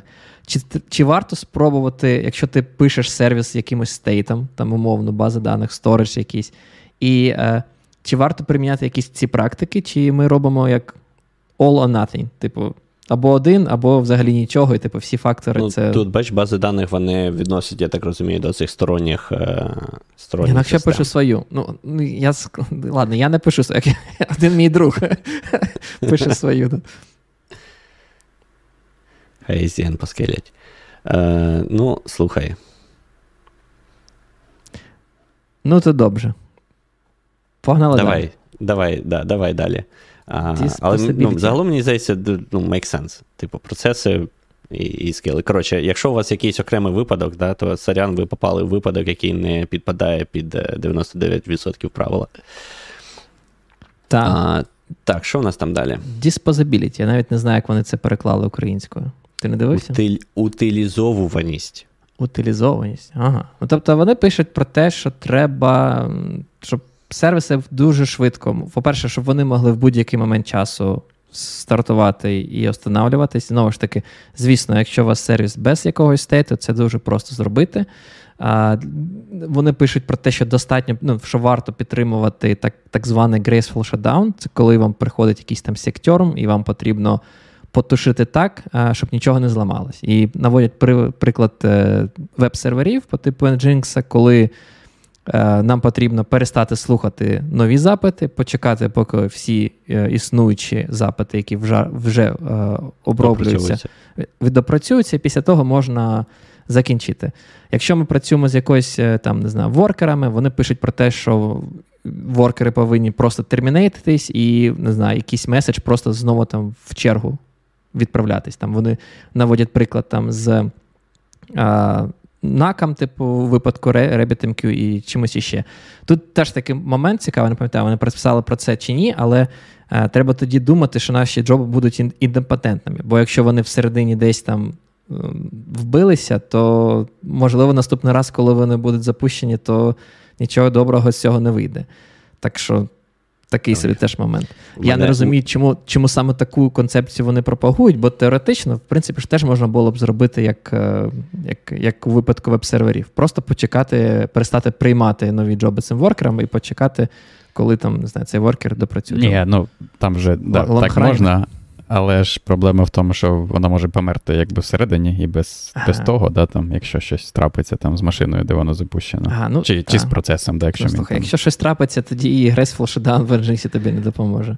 Це ні, ні, ні, вони... про, про, сорі, що перебив, ти згадав про ідемпотентність. Я, на жаль, цього разу повністю цю байку розказати не встигну, але мені нагадало про історію, коли е, люди е, в погоні за ідемпотентністю в кожному окремому е, виклику створили таку ситуацію, що загалом існує вразливість, де можна е, там перевикористати токен для активації, коли ти створюєш новий аккаунт, і просто повністю залогінитись в існуючий вже створений аккаунт. Там з, Ну, коротше, просто дуже критична вразливість просто через те, що люди хотіли, щоб завжди дуже чітко була от все все поправили ідемпотентності. Тобто, да, інколи, щоб як це, надмірний, знаєш, надмірна жага до порядку, вона загалом трошки шкодить. Да, я думаю, тут вони просто мають на увазі, що в тебе має бути цей щасливий випадок. Да? В щасливому випадку ти робиш цей Graceful Shutdown, коли ти можеш, а у нещасливому випадку, якщо просто Це, коли завгодно, да, то да, ти... Вони окремо це вони окремо прописали да. про цей нещасливий випадок, коли да. у вас просто щось подохло. Але це, ну, звісно, буде набагато рідше, да, аніж звичайний щасливий випадок. Але все одно просто прикольно, наприклад, з тим RabbitMQ, да, прикольно, що коли в тебе є такий брокер, то ти можеш налаштувати таким чином, що якщо там завдання ти не доробив на одному з воркерів, да, то хтось інший його забере потім. Мені там, здається... Але там є ділей, mm-hmm. там не так швидко воно повертається. Якщо ти Ну, це це налаштовується, да? я я не знаю, да. я не пам'ятаю, як саме, але я я маю на увазі просто, що ти можеш таким чином зробити, і таким чином зробити, щоб твоя система переживала да, там, mm-hmm. такого роду е, ці проблеми. Так. Мені здається, загалом це поки що найцінніший і найменш суперечливий е, фактор так, бо вони говорять, що е, ну, по суті, вони говорять про робасні системи, і ну, складно посперечатись тим, що так дійсно треба намагатись зробити е, систему якомога найбільш resilient, так, щоб вона нормально переживала усілякі ситуації. І просто навіть... це там.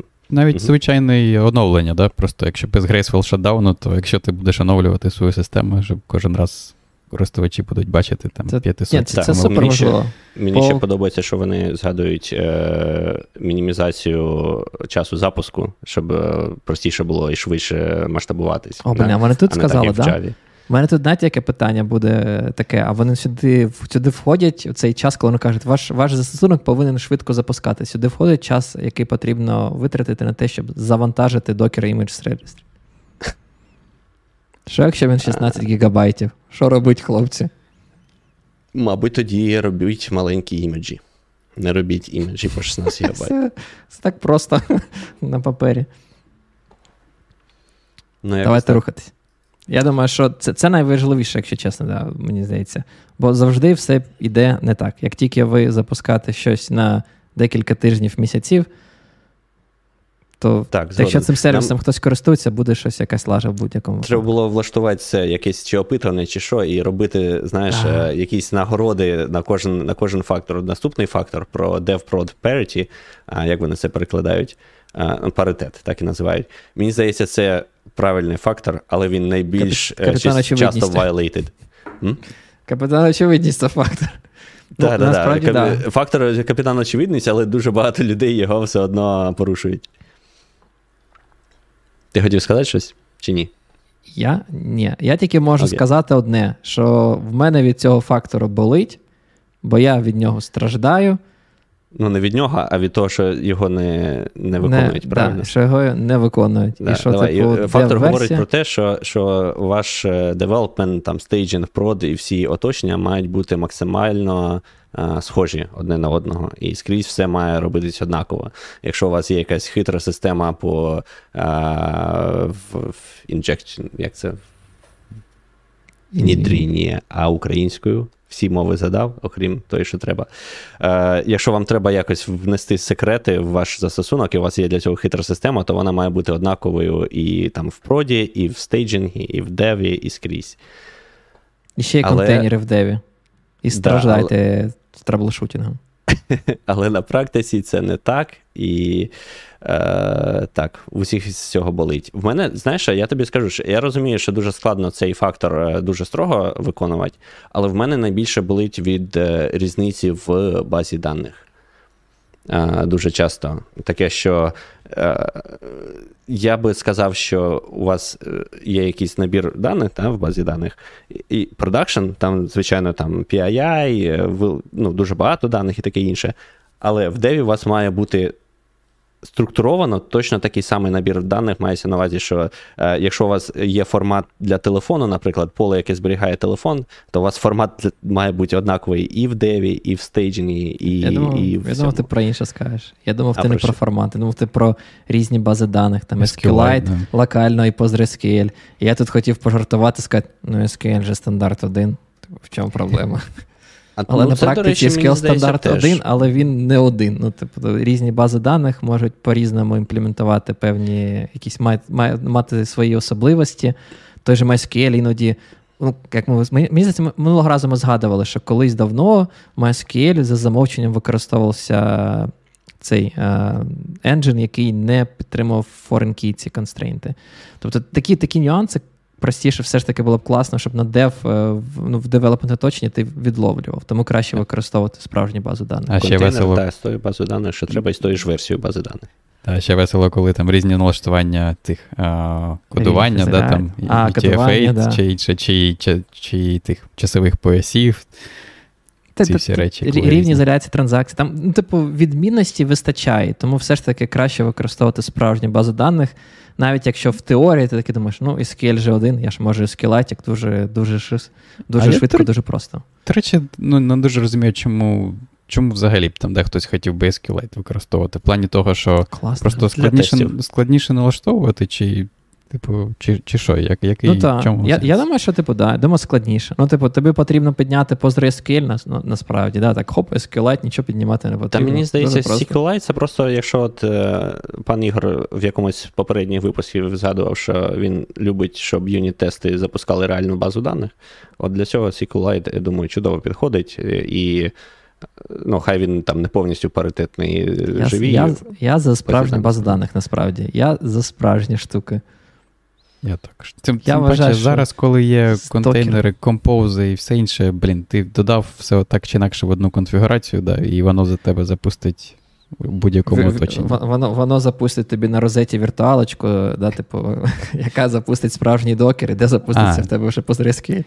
Ну, ну можна. Я...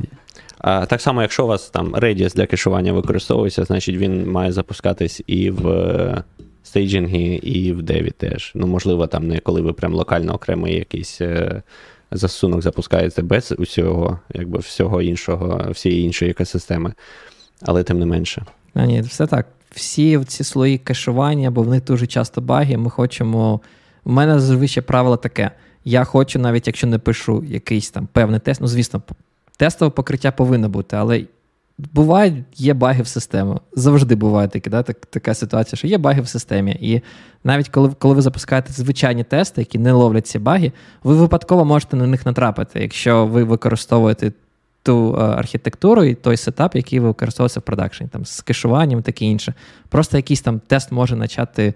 Не знаю, флейкати і раз на тиждень падати. Ви підете там шукати і побачите, ага, в мене тут є бага, там не знаю, кеш не інвалідується, я там Е, неправильну кількість грошей перевожу з одного банківського аккаунту на інший. Так і думаєш, біда. Тому, підбиваючи підсумки, я думаю, ми погодимося, що ми дуже рекомендуємо максимально строго виконувати цей десятий фактор, один з найважливіших факторів по максимальному паритету між вашими оточеннями. Це можливо вимагатиме трошки більше інвестування в там CI/CD і таке інше на початку, щоб зрозуміти, як ви це можете там локально все запускати, як ви це в staging запускаєте і так далі. Але це призведе до значно швидшого velocity в майбутньому і допоможе на ранньому етапі виловити багато багів і проблем. І щоб у пана Ігора серденько не не боліло, не хворіло. Щоб у всіх серденько не боліло, щоб ви дожили до до нашого пенсійного віку. Е, Так, що, пішли далі? Так, логі. Ну, тобто, вони кажуть, що логі треба. Коротше, вони хочуть, щоб бути як це покоління Gen Z, міленіали, хіпстери, е, серед яких до яких я відношу нас з вами, хлопці, в цьому випадку. Е, щоб ми треба... Gen Z, чи ми хіпстери, чи ми міленіали? Всі потроху? Та ні, ну ми взагалі міленіали. Gen Z то вже. Gen Z це вже які? Після після нульових? То вже наші, да, то вже наші нащадки. Чи як Добре, це? добре. В общем, вони хочуть, щоб е, логи більше не писались файли напряму вашим застосункам, щоб ви не думали про те, як лог ротейтить файли. Тобто, дати класична проблема, коли ви пишете в лог, ви не хочете, щоб він в якийсь момент часу гігабайти займав, ви починаєте закривати файл, відкривати новий, там ще якщо gzip накладувати. Дуже часто, ну раніше це робилось насправді е, цим вашим застосунком, навіть там в Python тому ж є якийсь будований log-rotate log-handler, який це вміє робити за вас. Тобто ви пишете логи, а він там ці файли менеджить на диску, там якось їх джезіпує, не джезіпує, закриває, створює нові. Вони кажуть, що не треба цього робити. В сучасному світі ваша задача тільки писати логи а, в standard output. І ось тут, до речі, цікавий момент: в standard output чи все ж таки в standard error?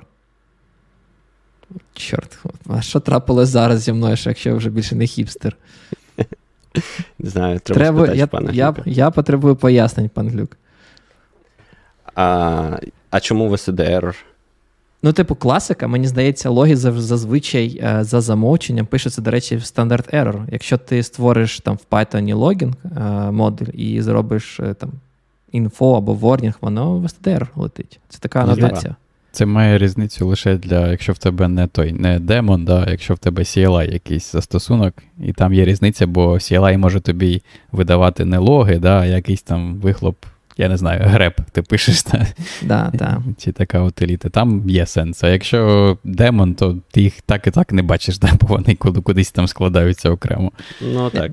Мені персонаж чому? Вони в цьому факторі явно прописали стандарт output. Тобто вони не дали зрозуміти, що взагалі що є стандарт Є, є щось інше. Да, там, Якщо б вони там через слешик написали, чи ще щось. Від Мені стало цікаво, чи це є одна таких must, must have. От Якщо в мене логи пишуться в стандарт error для мого сервісу, це, це все я як це не проходжу, чек-ліст Мені здається, вони це написали, якраз щоб от про таке не говорили в Center Terror чи в Out. Бо, типу, є два канали досить схожих, і, типу, просто пишіть в Out, і все. Не ускладнюйте свій. Так, так, насправді... Якщо якщо, якщо мій логін фреймворк пише в стандарт Error, чи треба мені його переконфігуровувати? Ні. Добре. Тоді стандарт Error підходить. Просто забирати обидва. І є STD out, і є STD Error. Все. От от я б сказав, треба переконфігурувати, щоб все писало в out, і не треба було ніде нічого комбінувати, щоб простіше було. Але мені здається, це такий фактор для розробників, бо тоді ти просто пишеш в out, і взагалі тебе не хвилює, що там далі з цими логами відбувається, то все проблеми сісадміна. Це, це, мабуть, так і є. Мабуть, так. так. У мене щось було, мені здається, дайте подивлюся. А, вони ще там, знаєте, що написали про те, що ваше лагування повинно бути не буферізованим. Це типу, був, був момент, який мені став цікавий. А, Ну, типу, звичайно, проблема буферізації вона зрозуміла, так? Е, тобто ми пишемо логи, в принципі, ми хочемо, щоб вони потрапили, щоб не було такого, що нас е, там заколектилось 5, 6, 10 логів, і сервіс по факту помер до того, як він щось встиг е, реально написати на диск. Але це, типу, unbuffered, Мені мені здається, вони мали на увазі, що кожна строка повинна писатись, не кожен символ, правильно? Тобто, зазвичай все одно ну, будь-яке думаю, там форматування, воно ж там так чи інакше буферизоване. Я думаю, основне мається на увазі, якщо в тебе там десь краще щось таке, щоб ти не втрачав. Якісь флаші після кожного лог, лог-аутпуту робити. Так, да, я думаю, так. Ну, добре. Рухаємось далі. Я хотів сказати, що що ви думаєте з приводу текстових логів? Чи там треба писати якусь структуровану інформацію, не обов'язково просто текстом? Ой, слухай, я, до речі, трошки страждаю, що немає якогось стандарту з цього приводу. Ну, я думаю, все одно ідея така, що ти їх якось збираєш і потім імпортуєш якусь систему, да, яку, яка тобі дозволяє там робити повнотекстовий пошук, чи там якусь. Коротше, щось інше, да? Тобто ти їх не дивишся там на кожній ноді все одно а, через Docker Logs чи щось було інше. Б, е- класно. Он там, бачить, глюк, е, глюк розкрив, чому чому пан Ігор був хіпстером, а потім почав про типізацію і арч розповідати. А, так, Це це погано я... чи що, я не розумію. Ви так говорите, як ніби це щось погане. А, Мені здається, щодо логів, то а, зараз пан Роман нагадає, що ти казав. Я казав, що я хочу бачити якусь структуровану інформацію, не обов'язково просто текст. От. Просто що а як саме структуровано? І от мені здається, в компаніях побільше вже зазвичай є якісь е, бібліотеки і е, практики, і процеси навколо цього, щоб гарантувати, що всі е, слідують одній тій самій структурі. В маленьких компаніях це ну, нереально кожен буде писати логи по-своєму, і тоді ти просто в тих от утилітах, які дозволяють якось там структурувати, парсити логи, ну, буде е, хаос. Я я більше про інше думав, мав на увазі. Думав, що пан Роман має на увазі, щоб це було легко парсити, вперше, вперше за все. А, ну, Я це... я хочу, щоб взагалі не треба було парсити. Я хочу, щоб а, був там ого. вже або JSON, або якийсь інший формат, ну, я ж, але, я, я але ж, я ж формат. це кажу. Просто ну, JSON Я бачив, це... що я бачив, що JSON часто записують влоги, але Так, але, але ж схеми нема. Тобто, якщо в тебе буде кожен застосунок писати зі своєю схемою, ти не можеш це все одно, типу, як утилізувати і, ну, типу, однаково працювати з логами всіх застосунків. Але принаймні це легко парсити. Це все одно краще і простіше, і не буде проблем. До речі, як пан е, Нікіта нам написав, з мультилайн ерорів. Бо ти, скоріш за все, в JSON ми будемо екранізувати всі ці ньюлайни. Мені JSON не подобається, тому що, по-перше, він дуже додає багато зайвих символів. По-друге, незручно читати, а логи це все. Логи, все логи те, ніхто що... не читає. Ні, логи читають всі в Кібані. В Кібані все ну, буде але прямо ж так класно. чи інакше ти все одно читаєш. А, ну мається на увазі, що якщо ти через Кібану читаєш, можливо. Але суть в тому, що має бути якась е- структура, і це має бути якийсь ківелю з певними ну, обов'язковими полями. А там далі, чи ви це через JSON робите, чи якийсь свій формат, чи ну, вже далі несуть, мені здається, не так важливо. Да, я б ще про поля додав, мені здається, тут про це нічого не кажуть, але мені часто дуже не вистачає, коли нема якоїсь контекстуальної інформації. Наприклад, якщо ви там, я не знаю, ми там працювали над OpenStack, да, там було дуже прикольно зроблено, що коли приходить запит, наприклад, створити нову віртуальну машину, то у всі логи, які далі типу, відбуваються, вони мають в якості контексту, наприклад, там ID цього запиту чи ID віртуальної машини. І ти можеш прослідити навіть і там ці логи цього сервісу, і усі сервіси, які він викликає, вони всі будуть мати отакий от ID-шник, і дуже просто їх потім зібрати, да, в купу, наприклад, в кібані якійсь.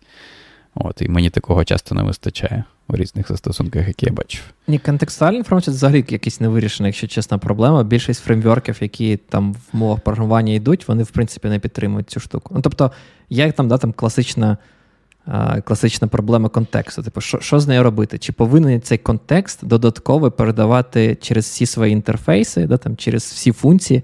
Це не прикольно. Типу, я ну, нагороджую непотрібом свої інтерфейси. Хочеться мати якийсь там, не знаю, thread local storage. Як, До до того, що доводиться частіше за все імплементувати це самому, якийсь thread local storage, там, чи якийсь там coroutine locals, якщо у вас там е, якісь асинхронні е, застосунки, де ви там складаєте request ID, де ви куди ви закидуєте, можливо, якісь ще додаткові ідентифікатори ресурсів, з якими ви працюєте, щось, що потім буде на кожен ваш лог, е, інжектиться в кожен лог. І цей типу момент воно якось не дуже вирішено. Тобто більшість фреймворків, які я бачив, вони такі: ну, я лох написав текстиком такий, знаєте, як по-бумерськи, і все. І толку від того логу. Так, я просто не розумію, як інакше можна там щось дебажити, да, коли в тебе там застосунок, який отримує багато запитів на секунду, зовсім різних, да, і ти дивишся на, на два рядки логу, і ти не можеш зрозуміти, це два рядки для одного і того ж запиту, чи це два рядки для різних запитів. І от безконтекстуальна інформація це просто неможливо. Так, мені тому здається, що вони дуже поверхнево не розкрили, коротше, могли б більше рекомендацій дати всьому фактору, крім як писати логи в STD-out. Могли б, як, Я розумію, що тут такий баланс між opinionated, так і гнучкістю для того, щоб це був якийсь такий загальний, загальна рекомендація. Але, наприклад, могли б рекомендувати, там, що там кожен запит має мати свій request ID який потім, ну, типу, через всі стеки проходить, і можна потім групувати разом запити, е, чи точніше лог е, лог entries. Е, вони про це не говорять. І от мені здається, тут цей фактор можна було б додати і розкрити краще. Пан Нікіта написав, що існує велика кількість ліп та сервісів для цього. Ні, ну все правда, воно існує, воно все не стандартизовано. Тобто mm. нема такого, що знаю, або це якась абсолютно інша бібліотека, яка не може так просто взяти і інтегруватися в той е, тулінг, який вже існує в мові програмування. Там, не знаю, логінг, да, там Python логінг модуль, який дефолтний, він вже існує, його багато хто використовує, і потім тобі приходять і кажуть, є якийсь там, не знаю, struct log, якась інша бібліотека, яку потрібно там іти, і тоді там, не знаю, заміняти і таке інше. Тобто дуже часто це не роблять і починають видумувати свої велосипеди. Ну, принаймні, я я бачив, що пишуть люди свої велосипеди. Не бачив, Python ще, до речі, прикольно зроблено в тому плані, що є цей стандартний логін, да, і ти всі логи пишеш через нього, а потім просто окремо налаштовуєш е, форматор, да, і, Можна це зробити, який, да.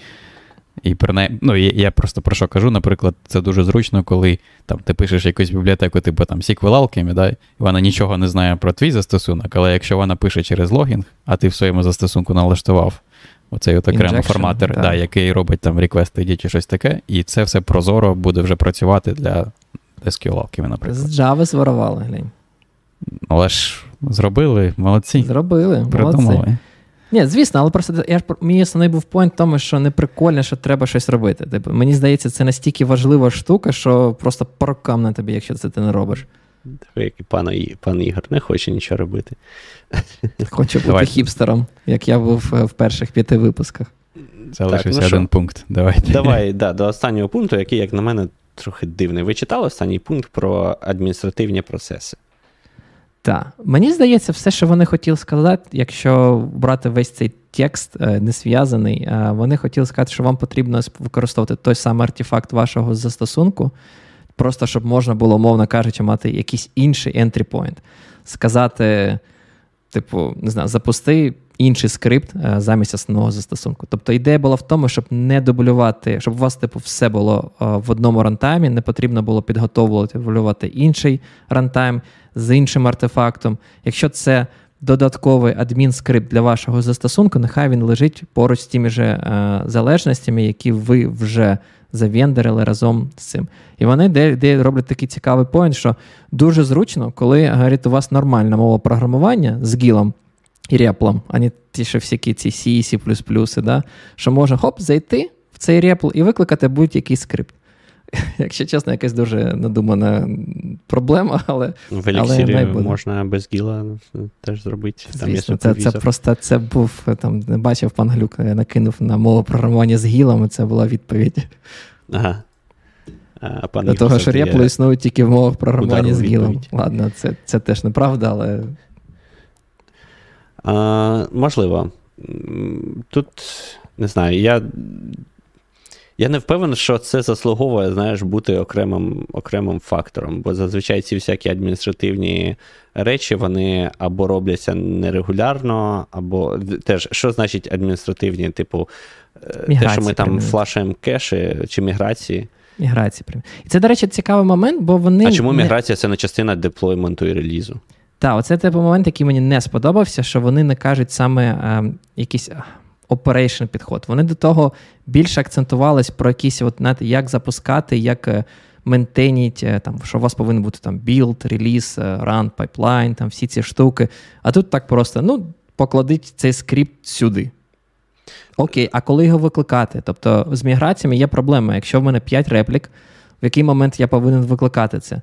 Типу, на старті застосунку, просто якийсь тип зайде ручками через SSH. Що робити у випадку пасів? Ну, ну, типу... Міграцію ти маєш на увазі просто типу, ну, оновлення структури, не не та, перехід та, на нову та, версію. Хоча б просто да, там колонку. А, ще раз, а чому це не частина просто звичайного рутинного деплою? Де в тебе може, там може декларативно бути. десь це, це е, описано, е, які там колонки додаються, щось таке, чи які індекси додаються, і це частина деплойменту. Ну, деплоймент теж повинен якось це запустити. Я так розумію, вони тут просто кажуть, запускайте це через той ж самий контейнер. А ми ж з вами вже погодились, да, що це все про контейнеризацію. Вони тут кажуть, запускайте всі ці скрипти з того самого контейнера. Не знаю, мені здається, це більше про те, що якщо в тебе є якийсь ем, там скрипт, який не знаю, підчищає токени якісь, наприклад. Це дуже типова історія, що там ротацію не не автоматизували, і періодично там ін, як це, неактивні вже токени. пан Руслан заходить і запускає, да? Rotate Саме tokens. так. І щоб і щоб, е, щоб це було, був не скрипт в когось на лаптопі, який з нього ж і запускається. Е, і якщо ця людина там попадає під автобус, то цього скрипта більш ні в кого немає. То вони говорять, що от нехай воно буде в кодовій базі, там централізовано, і це все. Ну, мабуть, так. але... І і потім можна ще SSH аудіт зробити, побачити, що юзер е, Ubuntu залогінився і заротував токени. Ну так. Е, не знаю. Я не певен, що це заслуговує на окремий фактор. Я в цілому погоджуюсь, але мені здається, є випадки, коли, наприклад, е, та утиліта, яка оновлює схему бази, і сама схема, да, це окремо від самого застосунку. Вони можуть бути на різних мовах програмування написані. Тобто тоді, типу, варто їх класти в один контейнер. Я не знаю, може не варто їх класти в один контейнер. Або, наприклад, той, хто користувач, який має право да, там, робити alter table, типу, це не той користувач, який звичайний там, процес запущений, який просто робить там запити до бази даних. Так це не про процес. Вони ж тут пишуть більше кажу, ж вони тут роблять акцент на тому, що повинен саме бути той самий контейнер, бо у вас вже там всі є залежності, які вам потрібні.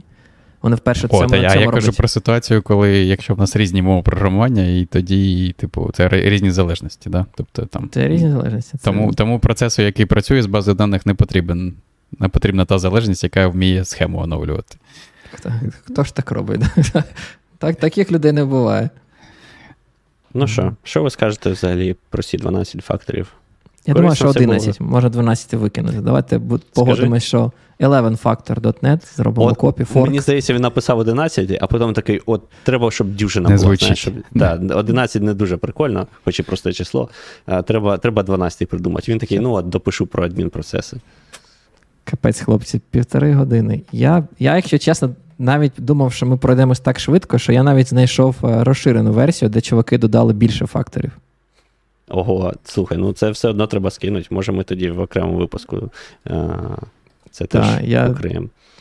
Да, Потім можу прилінкувати. Там там були щось такі штуки, як обзервабіліті, е, метрики, що ваш, ваші застосунки повинні всі ці штуки віддавати наружу, щоб їх можна було зберігати. Це Цікаво, до речі, ти скидаєм, я також почитаю. Так. А тут, до речі, е, теж ну, просліджується, що це от саме про пас, тому що вони тут про такі речі взагалі особливо там не говорять. Так? Ну, от Про білди, релізи, мабуть, найближче, що якось виходить за межі самого застосунку. А от все, що відбувається в решті екосистеми, так, вони вважають, що це, типу, хіроку за тебе робить. Тому я думаю, та стаття, автори тої статті, про яку ти говориш, вони, скоріш за все, не прив'язувалися до якогось пасу а говорили ну, в більш загальному. До речі, готовий його скинути. Оп, в чатик полетіло. Це стаття в блогі IBM. IBM. Ага. Так. Виявляється, вони щось теж вміють писати.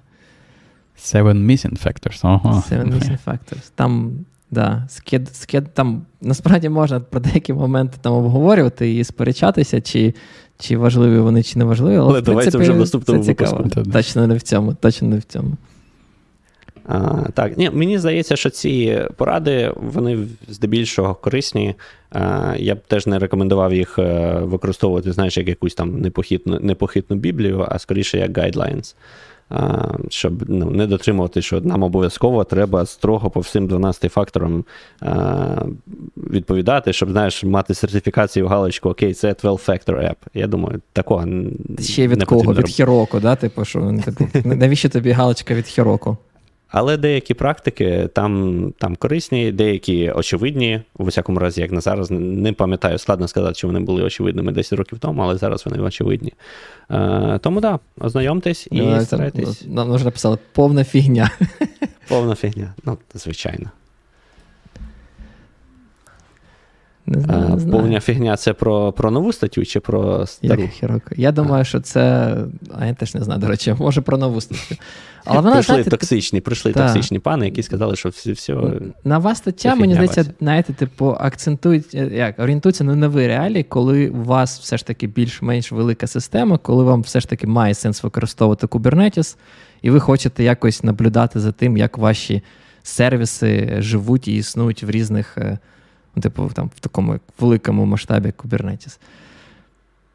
Можливо, десь там щось. Але, в принципі, ці ці штуки зазвичай да, там вони про хороший, типу, про про гарний опс режим. Вам потрібно якісь ці метрики зберігати, щоб ви могли знати, ну, як взагалі ваш е, застосунок працює, як швидко. Але це да, давайте окремо раз, вже вже їсти хочеться. Теж має право на існування. А, Давай, ну що, мені здається, Використовуйте Став. по можливості 12 факторів, але не не сприймайте це як релігію. Що, тоді дякую, що були всі з нами. Величезно дякую всім, хто нас дивиться наживо і створює цей прикольний шум в нашому чаті. Навіть якщо ви пишете про те, що я хіпстер, пишіть ще, створюйте шум. Це дозволяє нам про, про як це, рекламувати це відео, поширювати його в Ютубі, воно буде більше пропонуватись іншим подивитись. Можливо, хтось ще підпишеться на канал. І не забувайте донатити на ЗСУ обов'язково. А, Кожен день зробіть собі якусь звичку, як я зробив. Купили собі бургер, переведіть це саме кошти на на ЗСУ. Це 13-й факт. Будь-який, це 13-й факт. На ЗСУ. Донати на ЗСУ. Це краще. От, а, Все, на цьому все.